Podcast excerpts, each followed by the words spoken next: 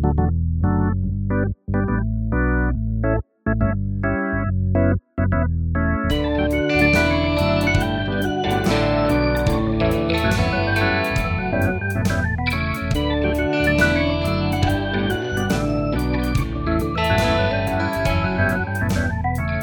and welcome to the 90 Minutes or Less Film Fest. My name is Sam Clements, and this is the podcast that celebrates films for 90 minute or less runtime.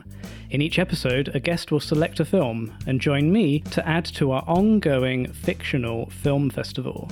Today, we're joined by actor, comedian, and the man behind the podcast Dead Eyes, Connor Ratliff.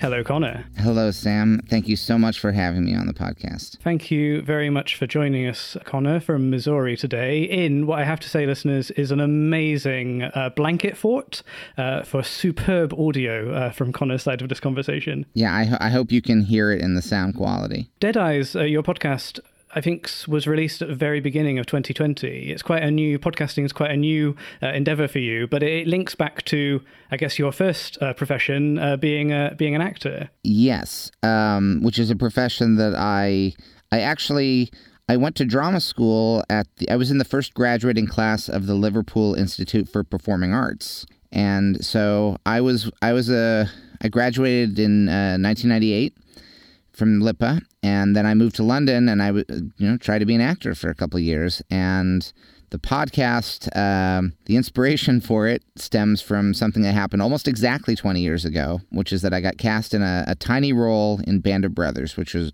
uh, which of course was being filmed in England. And uh, the day before I was supposed to film my scene, my first scene, I got a call from someone in my agent's office saying, Tom Hanks, who is directing the episode, um, has seen your audition tape and he's having second thoughts. He thinks you have dead eyes. And so I was summoned to London immediately to re audition uh, for Tom Hanks and was fired uh, minutes later.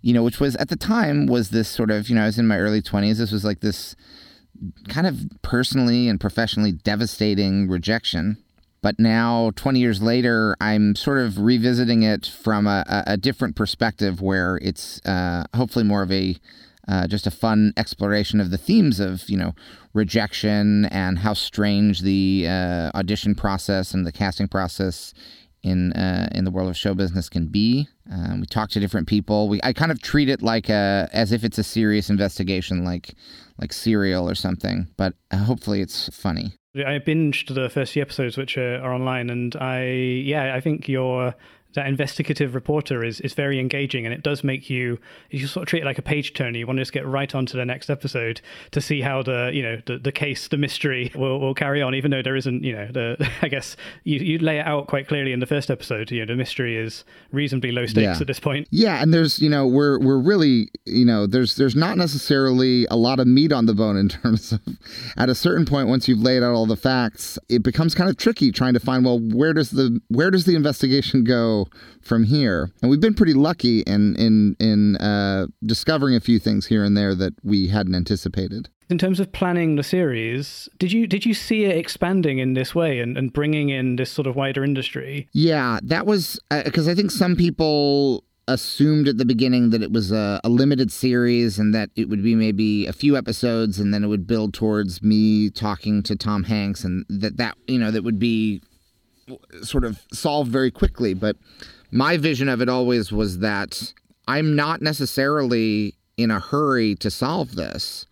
Uh, that doesn't mean we're not trying, but we haven't actively reached out to Tom Hanks yet, in part because I have a list of beats that I want to hit before. Uh, you know, I sort of want to do my due diligence, and there are people that I feel like I I want to talk to or I need to talk to before uh, we get to that point. But I also, you know, I have to say, you know, we're we're getting ready to put out um, episodes nine and ten of Dead Eyes, and of the first ten episodes, almost half of them have been things that were not on my original plan when we recorded episode one. Obviously, one of the episodes it was just completely because of COVID and because um, everything got derailed. So that's one episode, but. I didn't have an Aimee Mann episode planned when it started because I had forgotten that her album was the album I was listening to that summer. I had just kind of disassociated in my mind the the timeline and it wasn't until she expressed how much she liked the podcast and I was like, "Oh, well we should find a reason to have you on." And then it was like uh, uh it was like a repressed memory or something. I realized, "Wait a second. We have something to talk about, which is that you put out this record a month before I got fired." So I bought the record at the height of my excitement about Band of Brothers and then continued to listen to it in the in the in the depths of my rejection. And the album is itself about you know it's connected to rejection and show business and failure. And so that's one of my favorite episodes that we've done. And if i had been you know rigorously pre-planning every move of the podcast we probably wouldn't have arrived at that I think that's where a lot of the the juice of the podcast is is like I don't know the answers. I don't know where we're going, but you're going to go on this journey with me. Well, I'm I'm looking forward to listening to to more episodes. We'll have a link to Dead Eyes in the show notes for this. Um, but uh, yeah, highly highly recommend listening if you haven't already, listeners. Now, Connor, I know you're a big film fan uh, because, well, because I've been following you on social media, and uh, and I've been loving seeing um, more of the you as George Lucas and the George Lucas Talk Show. Uh, yes, I do a talk show now online. We're, now we're doing these uh, on on PlanetScum.live. We're doing uh, this is a show that for years I've been doing at UCB, but now that that theater's closed, where I pretend to be George Lucas, and my sidekick is uh, the actor Griffin Newman as Watto the Toydarian uh, junk dealer and slave trader from the uh, Phantom Menace and Attack of the Clones. And other than that, it's just a normal talk show. But we've been enjoying trying to figure out how to make this uh, transition from a New York City, you had to be there kind of cult comedy show to something that anybody who wants to can tune into and watch online, which is a different you know, uh, and and we've been having a lot of fun figuring out like in what ways uh, this show can be different. You know, it's been really fun watching it on Instagram and on you know streaming on online. There's something about George Lucas is such a I guess he's he's kind of a mystery because he doesn't do a lot of press anyway. But you know, the Star Wars fans know what he sounds like, and he's got you do you do such a good George Lucas. It's so compelling to watch. Yeah, I mean George Lucas is one of my heroes, and he's fascinating because He's someone who is, you know, objectively one of the most successful artists in history. And yet, he also has these things in his career that are regarded as, you know, tremendous failures. But when you look at a list of those failures, some of them are among the most successful movies of all time. You know, obviously I'm fascinated by success and failure. You know, that's the theme of Dead Eyes, but that's the thing that fascinates me about George Lucas is that like his body of work is so riddled with uh, just complications in terms of how you even judge which ones are the hits and which ones are the misses. It Just leaves uh, these lasting impressions, even if he doesn't mean to. I, I, guess he's just so practical in that respect, like like setting up all of the tech companies and the sound companies. He's just like, well, I want my movie to have this great sound. I want to have these great visual effects. Yeah, you just need yeah. to make this company, you know, and then then it's just there becoming a world leader on its own, whilst he's doing more work. Yeah, it's it's yeah, his his the effect that he has on the way things are made is preposterously huge. Well, I'm glad. I'm glad we get to see more of him via the George yeah. Lucas talk show. yeah, I'm trying to trying to keep him in the spotlight. Yeah.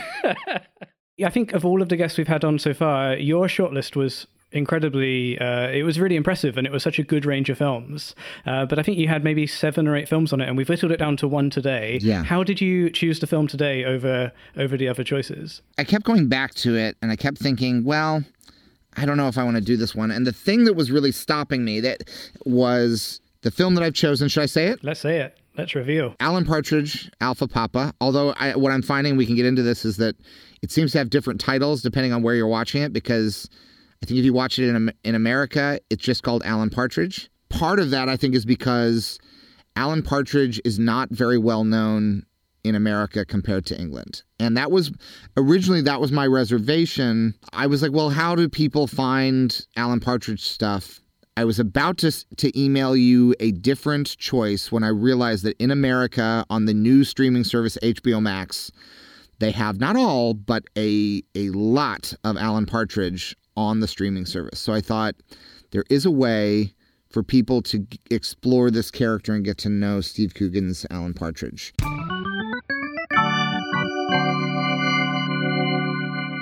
when famous DJ Alan Partridge's radio station is taken over by a new media conglomerate, it sets in motion a chain of events which will see Alan having to work with the police to defuse a potentially violent siege.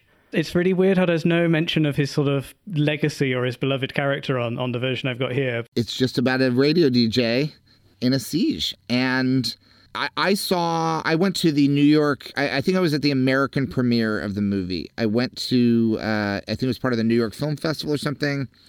There was a premiere of this movie, and my friend Jordan Klepper and I, uh, Jordan Klepper, who um, from The Daily Show and and uh, The Opposition and uh, various things on Comedy Central, he and I were on an improv team together, and we immediately bonded over our love of Steve Coogan and Alan Partridge. And so when we heard that there was going to be a New York premiere of Alpha Papa. We immediately got tickets and went to see this movie. And so this was, I had a very pleasant, very, very warm memory of the first time seeing this movie in New York City and being able to, for the first time, I think, enjoy, except for the times that I've seen Steve Coogan perform live, which actually I said times, it's only one time that I've seen him live in concert.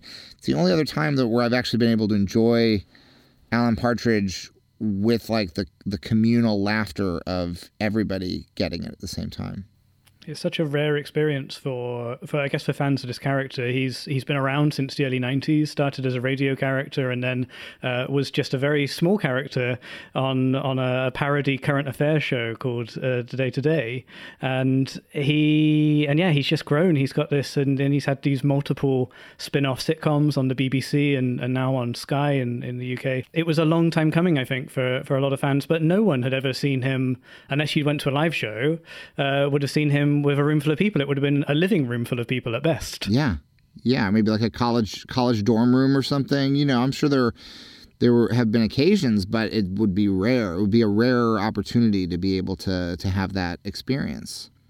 Now, I I'll, I'll walk you through my how I discovered Partridge because when I was at LIPA in Liverpool, I guess this was maybe the week after the first episode of season series one of I'm Alan Partridge.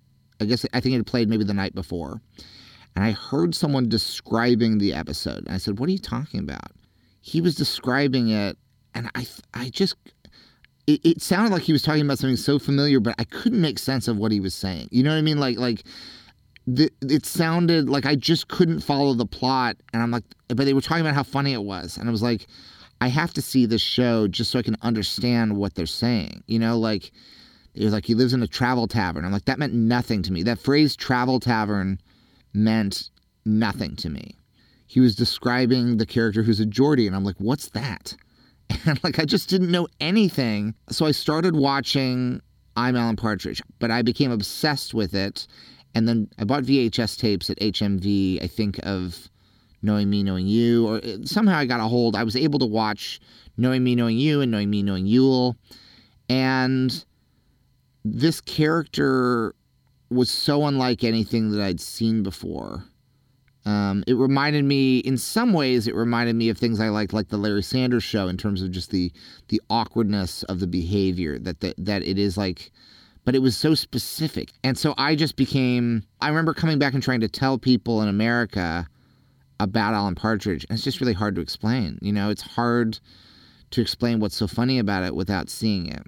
And I remember when I was living in London then, I, I went and saw, uh, he did a tour where he played, I think it was Alan Partridge and other less popular characters, I think might have been the name of the tour, or it might have been The Man Who Thinks He's It. I can't remember which, that was the same tour or not. But I know it was a thing where he did like Paul Calf and Pauline Calf and he did Duncan Thickett no, this was all very funny, but then the second half of it was Alan Partridge, and it was clear that it's like everybody wanted to see Partridge, and it was great. And I bought a T-shirt that had Alan Partridge's face on it, and I I don't know why I thought this at the time, but I remember thinking I don't like going up to celebrities when I see them.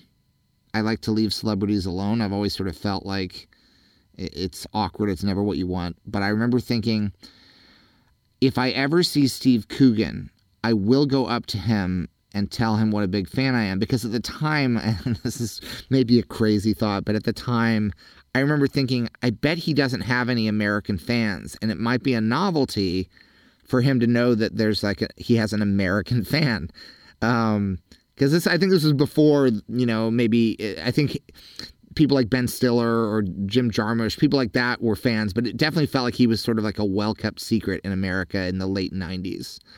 Because you, the only way you would have seen it is if people like smuggled over tapes or something, you know. And I remember thinking, if I ever run into him, I will go up to him and say what a big fan I am, because I thought, well, maybe it'll be that'll mean something to him. And I was in line at I think a Costa coffee shop on Oxford Street, and I realized that Steve Coogan was standing in line behind me but I also realized that I was wearing my Alan Partridge shirt. and I thought I can't I can't say hi to him because that's literally the plot of an episode of yeah. Alan Partridge is the, the stalker fan who has his face tattooed on his chest. And I couldn't I was not prepared for how it's absolutely mortifying to to realize that you're in the room with a person whose face is on your shirt. There's something about it that is it's humiliating. Yeah, I remember feeling like I have to get out of here. I can't let him see this. I look crazy. And and I got out I I, I got out of line. I didn't get what I, I was getting a juice and I just got out of line and I left because I couldn't bear to to have Steve Coogan see that I was wearing a shirt, even though you know they sell the shirts at his show. You know, it's not like it, it, was, was a coincidence. yeah, it wasn't like I I wasn't quite the same as as that I had tattooed his face, but I just thought I can't go up to someone and be like I'm a huge fan of yours. And then have him look at my shirt and be like, "Oh no!" You know, we live in a world where that I thought, even aside from anything else, that's maybe potentially terrifying to a celebrity. You know, uh, in a in a in a you know John Lennon sort of way. You know, I'm your biggest fan. That's that's a nightmare for famous people. And I was cognizant of that, and I was also cognizant of how, just at a very basic level of human dignity and high status, low status, that I had lowered myself somehow to. Uh, this, you know, uh, fawning uh, fan, you know, I wear your face on my shirt. It just was too much. I had to get out of there. But it didn't stop me being a fan. I followed every Partridge thing since then, even though sometimes they've been hard to find. Mm. Things like Mid Morning Matters, uh, that was hard. It's kind of hard to be a, a, a, Partridge fan in America because, you know, I I found out, you know, I only just recently found out about this time. Somehow, almost a year had gone by, and I'd never, no one had mentioned it to me. I'd seen nothing about it on social media. Um, and I think that series is as strong as any Partridge thing that he's ever done. That's one of the things that's so impressive about the movie to me mm. is that the character keeps evolving and it still feels fresh. And in some ways, there are some, you know, there are early episodes because the character is, you know, he, he has a, a problematic nature you know, there are things in knowing me, knowing you that if, you know, uh, uh, to a modern viewer might not hold up well. Um, there are some things that are like trying to push the edge back then, and since then, sensibilities have uh, have changed somewhat, and now things that were like shocking then are now kind of offensive. And yet, the character has remained like they've been very thoughtful about the way they've evolved this character so that it can stay fresh and relevant and also like adapt to the times because the Alan Partridge who is in Alpha Papa is not the same character from you know knowing me knowing you or I'm Alan Partridge. The character has grown um, uh, later on, we'll be taking dedications for anyone who's been wrongly turned down for planning permission. Also, I'll be asking, which is the worst monger? Fish, iron, rumour, or war? Pretty clear, that one. But now it's time for today's large question. Large question. The joy of Alan Partridge, especially if people aren't so familiar with it is is you you really do want more because they he isn't in actually in that much stuff. Considering how popular he is especially in Britain like the character is a household name. It made Steve yeah. Coogan huge over here but there's what a radio show he's a character on an ensemble comedy he's had three BBC standalone series and a Christmas special and then he went away for a really long time and Yeah. then he sort of reemerged and i think they know that he he just he comes when there's an there's a reason for him to come back you know and i, I think that's really great uh, about this character and the, the writer behind the scenes the gibbons brothers uh, neil and rob gibbon who came on board for for Mid Morning Matters, and they wrote an autobiography i- i- as Alan Partridge, um, Yeah. which is is incredible. But um, the movie really gets a chance to uh, gives them a chance to show their work to a much bigger audience. And now they're you know they're just part of the Partridge team. They are modern day Partridge. All of the things Yeah. he's done since 2013 when Alpha Papa first came out is is with the Gibbons. Yes, like Scissored Isle and uh, the places of my life. Like he's, there's been a lot of, uh, and some of that uh, is hard to find. But like I think one of the greatest Partridge things in one of my favorite Partridge things is in the Tesco where he's in Tesco and he's he's working the the register, and there's the he's telling the woman to not to put uh, her items, put the basket on the back of the belt and put the like and it's it's as good a comedy routine as I've ever seen. It's the woman walking like putting it on the belt and letting the the items come to him. uh, I think you can find it on YouTube. I highly recommend watching this scene because it is it is masterful. It is so like uh, simple and yet complicated and so elegantly done and so smart and so silly. And there's and there's a lot of moments like that in Alpha. Like Alpha Papa has a genuinely good plot line. Moment to moment, it is genuinely funny, but it also has like these like sort of formal structural elements. There's a there's a there's a moment in this where Colm Meaney, who plays the man who's holding the radio station hostage, he's a fired DJ um, since a big corporate company, communications company, has bought the station. And Colm Meaney starts to fall asleep, and and Alan Partridge is looking at how he could like. It, it feels like it's a moment where he's going to be able to take advantage of it, and then there's a quick cut to Colm Meaney wake coming in to the room loudly, waking him up, and Alan has also fallen asleep. And then, oh, um, oh, I, I'm always so I always forget the name of uh, the guy he hosts with. Um, Sidekick Simon, played by Tim Key. Sidekick Simon, yes, who is so perfect, who's so perfect. Simon's reaction, where he's clearly been sitting there in the room all night with a tied up with a shotgun uh, funnel hat on his head, and he says, and he's just his his expression just furious that he's watched Alan Partridge sleep all night. It's now morning, and it is as it is as loud as I've laughed in a theater. It was such a well timed bit of business. And the movie is full of that. Like it's funny from start to finish. It's really, really packed full of gags, um, which is is impressive. And sometimes I think there's a, especially with British sitcoms that then become feature films. There's there's there's been a lot of failures uh, in that respect. Yeah. Are you being served a movie? Holiday on the buses. These things have left this weird sort of zeitgeist of oh no, don't adapt a sitcom into being a feature film. Um, it doesn't work out. But we've had some really great examples as well. The Inbetweeners film was one of the highest grossing films in Britain when when that opened, and, and I think Alan Partridge, Alpha Papa came in the wake of of things like The Inbetweeners going to the big screen. I think fans approached it it really excitedly, but also with that sort of due sense of caution and dread. We've been burned Yeah. before, but wow, Yeah. does it deliver? Yeah, what's interesting is on the one hand, it's this big siege action film. It has action sequences, it has things that are big and exciting and movie size, things that he never could have done on a TV scale and budget. And yet, there's so many moments in the movie that are brought down to the size of Mid Morning Matters. There, I like that there are sequences that are just them in the radio studio where they haven't lost sight of the fact that we still want to see those moments. Which honestly, I have to say, it is amazing to me that they haven't run out of ways to be funny. There's the moment where he does the there's the the musical cue and he does the hand gesture as if he's playing the piano in the air and then he quietly says sorry that's the wrong way. Because the the musical notes were going like they were going from like low to high and his hand gesture was high to low.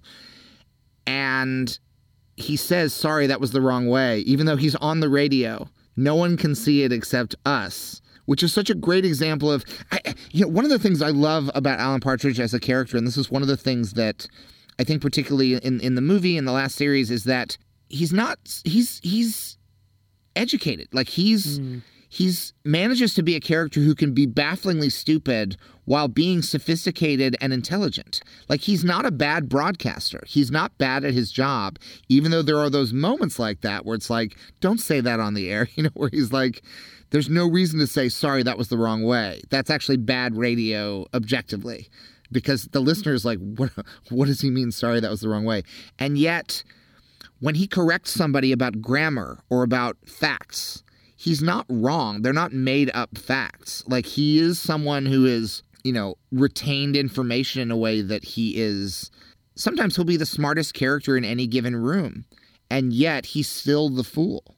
I think we know watching this that Alan is smarter than the people who have taken over the radio station, like the corporate guys we know that Alan is smarter than that guy. We also know that he's actually a better person than that guy while also being this like deeply flawed buffoon. I think that's one of the things that makes the character last is that uh, there's this term that uh, uh thrown around a lot in terms of like in, in improv or UCB where people say playing to the top of your intelligence, which is like don't just like don't just be stupid in an improv scene because you can be funny being stupid. Be the smartest version of stupid that you can be. And I think Alan Partridge is the epitome of like the smartest version of stupid. That Steve Coogan's a smart guy, and it would be a real waste for him to just play an idiot. I think it's one of the things that's great is that he sometimes lets Alan be as smart as he is and be as skilled as he is.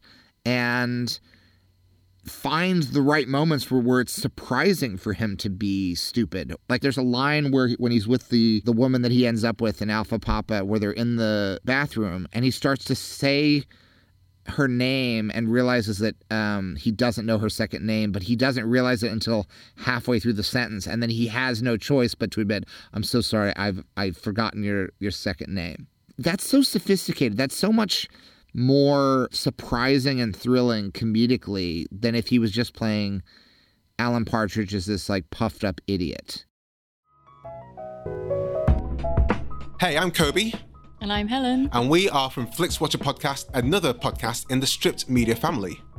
We're a movie podcast that reviews films on Netflix. So if you've ever struggled to find a film on Netflix, then we're the podcast just for you. Each episode, we have guests from other podcasts, big and small, who choose the films and we rate them with our unique scoring system. So if you want to listen to Flixwatcher podcast, just type in Flixwatcher, that's F L I X Watcher, into the very app that you're listening to this podcast on. Visit www.stripped.media to find more about our podcast and 90 Minutes or Less Film Fest.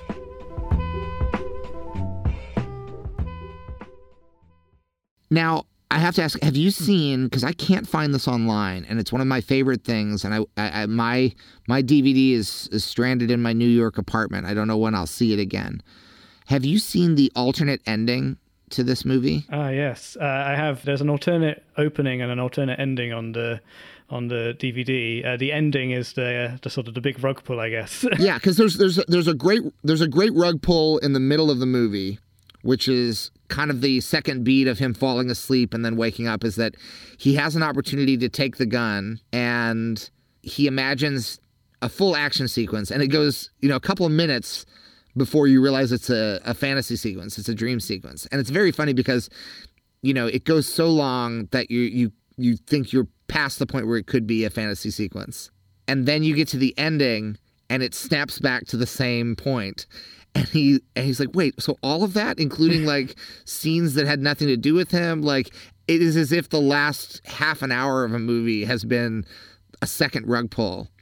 And I don't know whether they filmed it. I've never read whether they filmed it with any serious intent because they break in the in the version that's on the deleted scenes. There's a point it just comes to an end where Steve Coogan's like, "No, it's too stupid. I can't, you know, can't do it." So I don't know if it was written or if it was something that they imagined in post or eh, like after improvising that on the set or something. Like I don't know, but there is a part of me that does kind of regret that they didn't tack that on at the end of the credits as a as a sort of Marvel movie tag because the idea that the the whole climax of the movie everything they go through is just part of his momentary fantasy is really really funny. I took away because they do break um, towards the end of that that dialogue scene. I, I, I, sort of took it as that was something that was maybe improv, but I do think there was a lot of improv with this, and I also think the script changed quite a bit whilst they were shooting. Just remembering production stories, they shot it so Oh, really? quickly. It, it started shooting in January in 2013, and it was it premiered in July 2013. Wow. It was such a quick project, but throughout that time, because I know there's like five writers on it, and one of them is Steve Coogan. Um, I think they were sort of constantly writing and just tweaking things and changing. So they went into the shoot, as far as I'm aware, not knowing the exact ending, and we ended up with you know it's a very climactic ending. It's very sort of cinematic, but uh, but yeah, I don't know. I, I love to think that that was something they sort of threw around and maybe like let's just film it, see what happens. I really couldn't have been happier with this movie. It's a very, very rewatchable movie. Like, it's the kind of movie that, because there are movies that I love that are hard to rewatch. Like, one of my favorite movies is After Hours, the Martin Scorsese comedy. And I could watch it a lot, but there are times when I would need to take a break from it because it's so such an anxiety inducing movie. And this movie, I think, is is pretty remarkable in the way that it manages to be a high stakes siege movie where they take the threat seriously. I don't. Th- there's not a lot of instances of them joking around in a way that fractures the reality of of how serious the situation is, and yet they manage to arrive at a tone where that doesn't feel um, you don't feel smothered by it. It doesn't feel like it's an exhausting film to watch. It's actually incredibly fun. And I think that is a very difficult thing to do.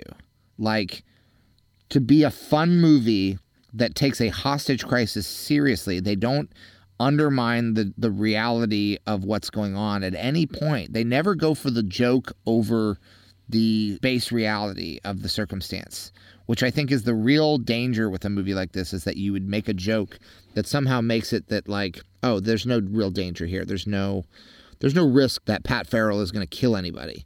You really do feel like he might, even by accident. You feel like that there's a, a good chance that someone could could, and at the end, honestly, watching in the movie theater, I thought they were going to kill off Alan Partridge. I genuinely thought when they got to the point where he gets shot on the pier, I thought maybe this is like the way they're going to end the franchise. They're going to just end, retire the character with this movie. And the and I would have been obviously that would have been sad because especially in hindsight now, the idea that we would have missed all these other some of the best Alan Partridge things have happened since this movie. And yet I felt like it was a movie where that could happen.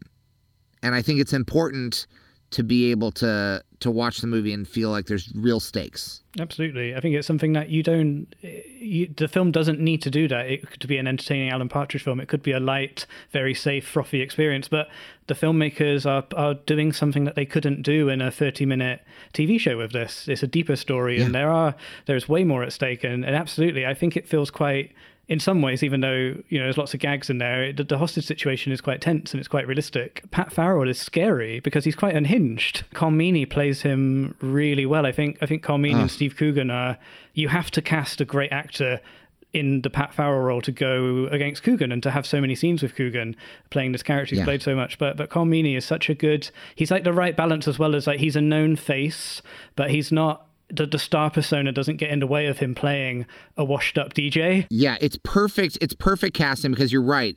You could undermine the movie by having someone who's he's exactly the right level of it's very impressive that they got him for the movie, but it's not so impressive that it's not like it's not like putting Tom Cruise or somebody into it where it feels like um you're in a different reality or different universe. He he's he's the kind of actor that the second he comes into the movie, you feel like, oh, we really are watching a movie. Like this is another level. They've got a, a big actor to play this role, and yet he's also a perfect actor to convey this. You know, because he's also like Colm Meaney feels like a real guy who could work in a real job, and that's also a hard thing because a lot of very big actors.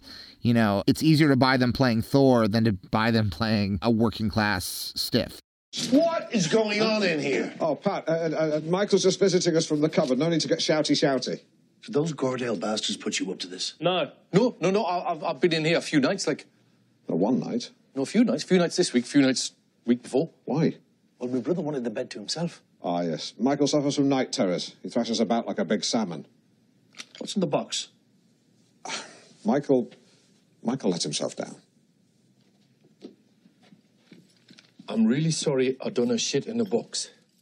What's refreshing with this film is you you see Alan interact with more people than the character has ever interacted with before, because it's quite a big canvas that he's playing with. You know, there's 12 hostages, there's all of the the police and all these other people, and I think they do a really good job of introducing the new characters, but also bringing back a few fan favorites. Like we see Lynn, his long-suffering PA, for the first time in well since I'm Alan Partridge, and the same with Michael, uh, Felicity Montague and Simon Greenall come back. and they're both so great. They're so. I mean, I think if you didn't have Lynn in this movie, um, it would be a very different movie. She's so wonderful. She's so good. Now, uh, one thing that I find interesting is that uh, you know they have the sort of, and again, this is a George Lucas influence. You have the from American Graffiti. You have the cards at the end that update you on what happened to the characters, which is. I believe American Graffiti was the movie that started that because when like Animal House like spoofed it. So uh, that's the George Lucas influence in Alan Partridge Alpha Papa. I believe this is that's the last time that we see Michael. Yeah, yeah, absolutely. Geordie Michael, he jumps into the water. and at the end it says he was never found. And it says it in such a definitive way that in 2020 now, I'm actually like, oh my God, what a, it's such a throwaway moment that then they make a very dark joke at the end of the movie. But I always assumed that we would see him again in something else. If that is truly the last we see of Michael, my goodness, what a shock. Like that is one that is is more shocking, you know, 7 years later. Um that he he jumps off the pier to distract and then we go, "Oh no."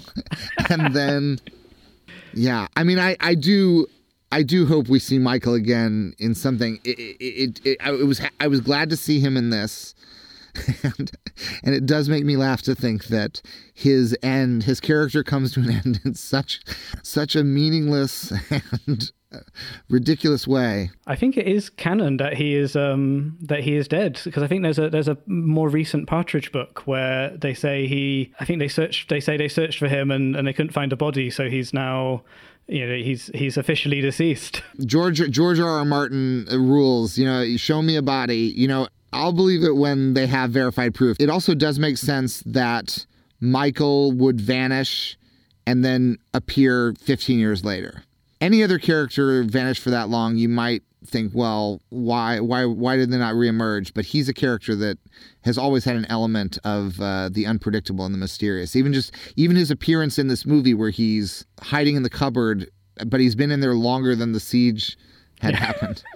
Been in there for two days with his plastic box. Uh, it was it was really great to see them them come back because I didn't I had no idea Lynn or Michael would, would ever return. I just thought that would you know that was the I'm Alan Partridge cast and, and we're in this new you know the Tim Key sidekick Simon Mid Morning Matters world and it's quite nice Yeah. to see them them come together in this. I think it delivers for the fans without them just repeating jokes from from the BBC series. Uh, it was Yeah. it, it was sort of like passing the baton over and yeah I'd love to see both of them in uh, in more Partridge work in future. Yeah. I do think the form, I'm really glad that this time with Alan Partridge is coming back because I do think they've sort of struck upon the ideal form for a Partridge TV show because it has everything that you want from the Knowing Me, Knowing You on camera version of Alan. But the fact that it's the live feed of the show, so you get the, you still get the behind the scenes moments with Lynn and you get to see the I'm Alan Partridge because that was the amazing thing. It was like knowing me, knowing you was limited by the fact that he was on camera the whole time. So I'm Alan, I'm Alan Partridge was the first time that you got to see what he was like off camera, and then since then it's been a mix of you know on the air, off the air, and this time with Alan Partridge really feels like oh you get to see him do field pieces, so it's kind of like the specials in between uh, during like when they're not on camera or when there's a, a remote piece playing on the screen so then their their mics are off and they're on the set you get to see like the full range of partridge and he's also so vulnerable because he knows that this is you know, maybe his last shot. Like this is he's getting a second chance. You know, he's he's actually he's bouncing back. He's actually bouncing back. Um, unlike the the uh, the sort of faux bounce back of his pulped uh, book for the second series, we actually get to see him bounce back you know 20 years later I think when you have a character like Partridge, it's you know he needs to have a few wins. I guess it's a bit like Larry David in Curb Your Enthusiasm as well. Like he Yeah. can take so much, but actually we are still rooting for him, and we want to see him get to his goal. And and this is a goal that's I guess since knowing me, knowing you all, you know, 20, 30 years in Yeah. the making, him back on the, the BBC. and his you know i think the way they promoted the, the the commercial which i only saw after i'd watched the series but it's basically the cold open from the first episode where he's just saying can i have some water please? I have a my mouth is dry. Can i have some water? My mouth is dry. And he's just over and over repeating this and no one's getting him wa- water. And then it goes to the test pattern. And it tells us so much about the journey this character has been on because he's so cocksure when he's on Knowing Me, Knowing You. He's convinced that he's making great television. And then I'm Alan Partridge starts, and it's the first sign of like maybe he's not gonna not gonna be able to make it back. And then you have 20 years of him being relatively settled to resigned to a life on Radio Norwich. Thinking back to my podcast, which is starts with this failure in the year 2000 and then 20 years later is me like trying to like recover this is that the partridge journey is kind of a similar thing of of starting out and having the success of this big TV show and then you know he kills a man and he insults the head of programming at, at the BBC. You know he basically ruins his career on camera, and then we watch him sort of suffer and struggle for all these years, and then to put him back on the air, and he's you can tell he's not. He's not who he was. He's nervous in a way that he wasn't back then. He knows that it can be taken away, and yet you can't remove the part of him that's also you can't tell the hubris is such an important part of Alan Partridge. The confidence, the uh, him knowing best. You know, it's such an enticing blend for a character.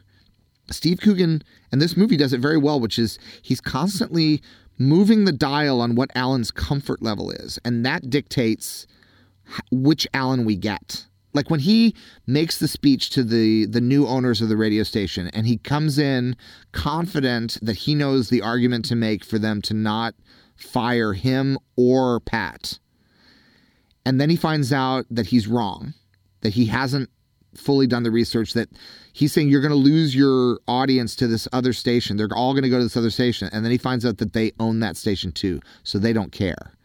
And then he looks down and he sees the drawing on the paper, uh, the list of names, and they've circled his name and they've circled Pat Farrell's name, saying, like, which one should we fire? And he pivots immediately to writing just sack Pat. And it is just like the Alan Partridge who walked into that room was this puffed up, righteous, thought he knew all the angles guy who was going to come in here and tell everybody what was what. And then by the end of it, he's literally crawling back into the room to retrieve his glove. Oh my God, one of the details. Oh God, it's so funny. He drops his gloves and he leaves the room, and they're all looking at the gloves on the floor. And you see him reach to get the one glove and he misses. He doesn't get both gloves. He only gets one of the two gloves. And you he makes this noise. He makes this pathetic noise that is just it's so relatable because he's like it was already so much. It was already so low status. It was so humiliating of him to reach in to get that glove and he didn't get both gloves and he's just he knows he's to go back in and that they're all looking at him. And it is just such a per- he's not even on camera. He's not even on camera and it's one of the funniest things I've ever seen in a movie. Like that's how funny Steve Coogan is as Alan Partridge. He doesn't even need to be on camera in the movie in order to get one of the biggest sort of behavioral laughs from the audience.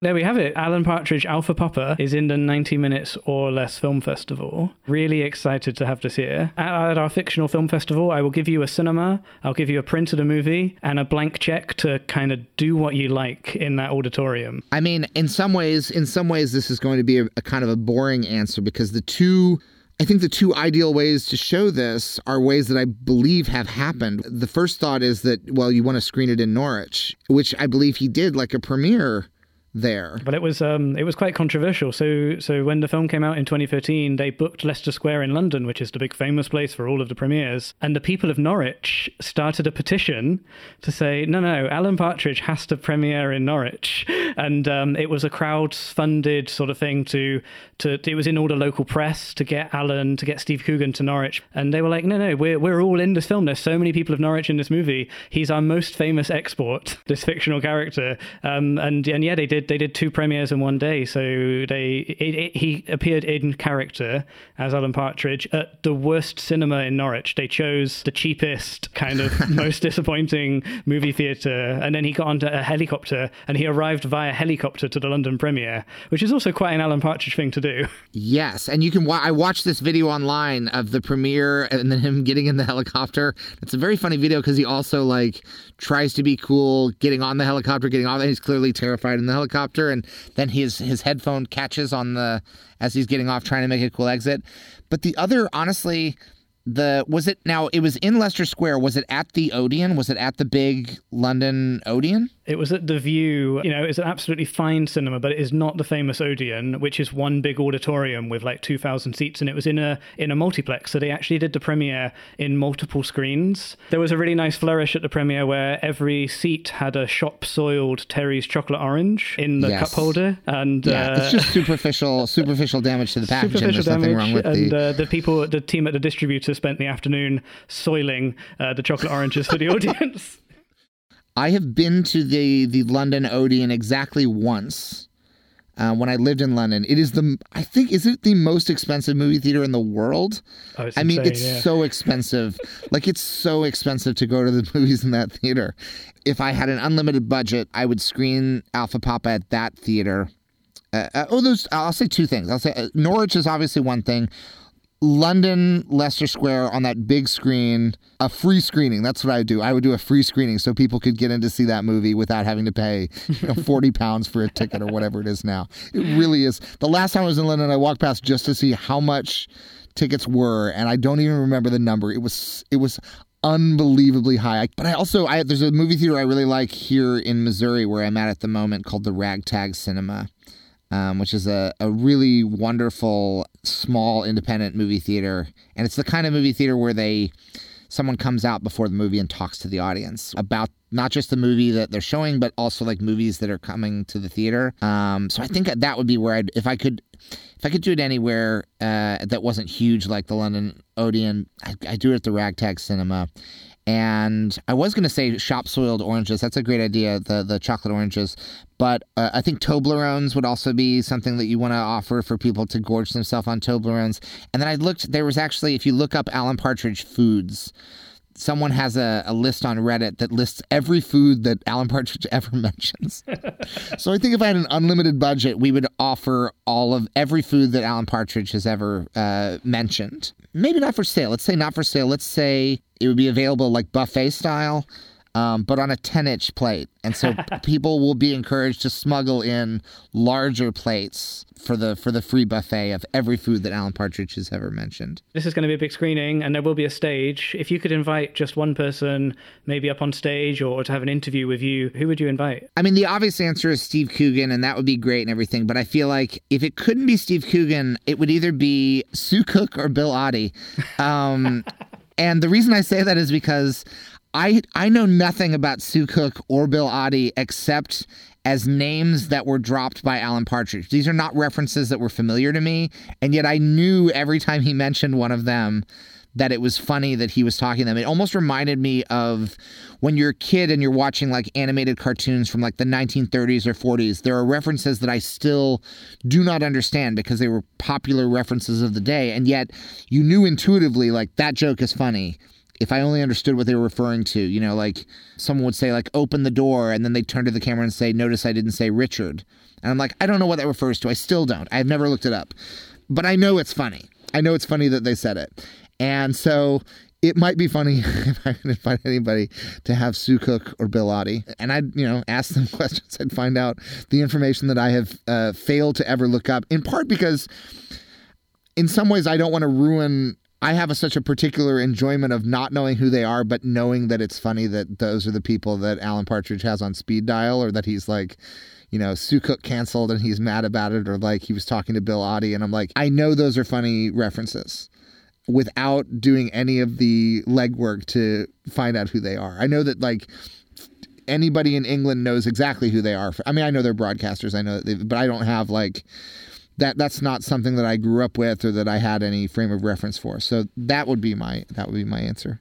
Um, probably Bill Oddie because because I think Sue Cook uh, canceled on on Alan, so I'd probably go, I'd probably go with Bill Oddie. Well, you'd have to bill bill it as Sue Cook, but she's cancelled on the night, Yes. and then Bill Oddie's the backup Yes, guest. that's how, that's exactly that's exactly how we do it. I think as the producer of this festival, my, my flourish, uh, if the filmmakers would allow, would be to get Simon Greenall, who plays Michael, to maybe be like the usher who's cleaning the screen at the end of the film. Ooh, So it sort of lives on after that title card. You know, he's he's incognito. He's he's working Yes. as, a, as a cinema attendant. Yeah, that would be. Oh, that's yeah, that's a very nice flourish. I like that. What an excellent screening as well. Alan back in back in London uh, or Norwich, maybe both. We'll just recreate that dual that Right. dual experience. Well, thank you so much, Connor, for talking about Alan Partridge, a character I didn't ever anticipate being able to talk about on the show, and especially uh, with someone who wasn't British. It's been such a fun conversation. I, I there are very few people in my life that I've been able to ever talk about Alan Partridge with, and so anytime that I can, I'm I'm I'm eager to do it because uh, I have so much affection for this character. I feel like.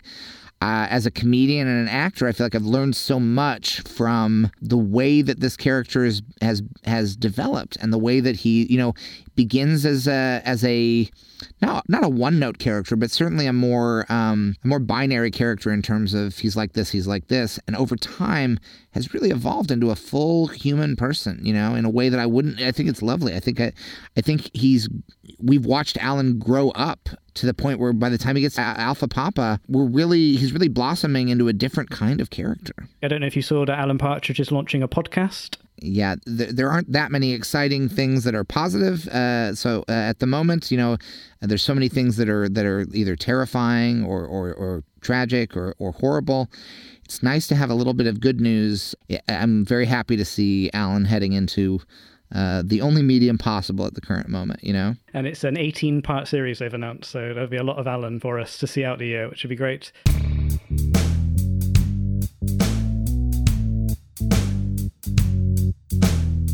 Where can people find out more about Dead Eyes and, and keep up to date with what you're working on, Connor? Mostly, you can follow me at Connor Ratliff on Twitter.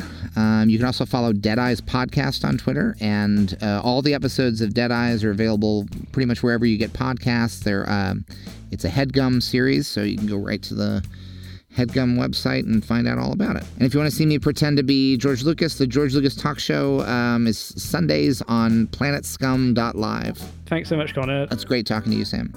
Thank you for listening. Please subscribe on Apple Podcasts or your podcatcher of choice. You can also listen on our website, 90minfilmfest.com. That's 90minfilmfest.com. You can contact us there or on Twitter and Instagram at 90minfilmfest. The podcast is produced by Louise Owen and me, Sam Clements. The show is edited by Louise Owen, with sound mixing and additional editing by Luke Smith. Our music is by Martin Ostwick, and our artwork is by Sam Gilby. We're a proud member of the Stripped Media Network. We'll be back in a couple of weeks.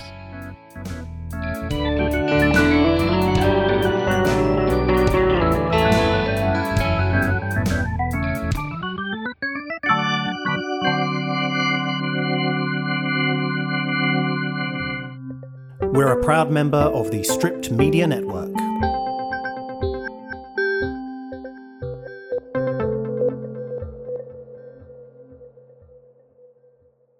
Back of the net.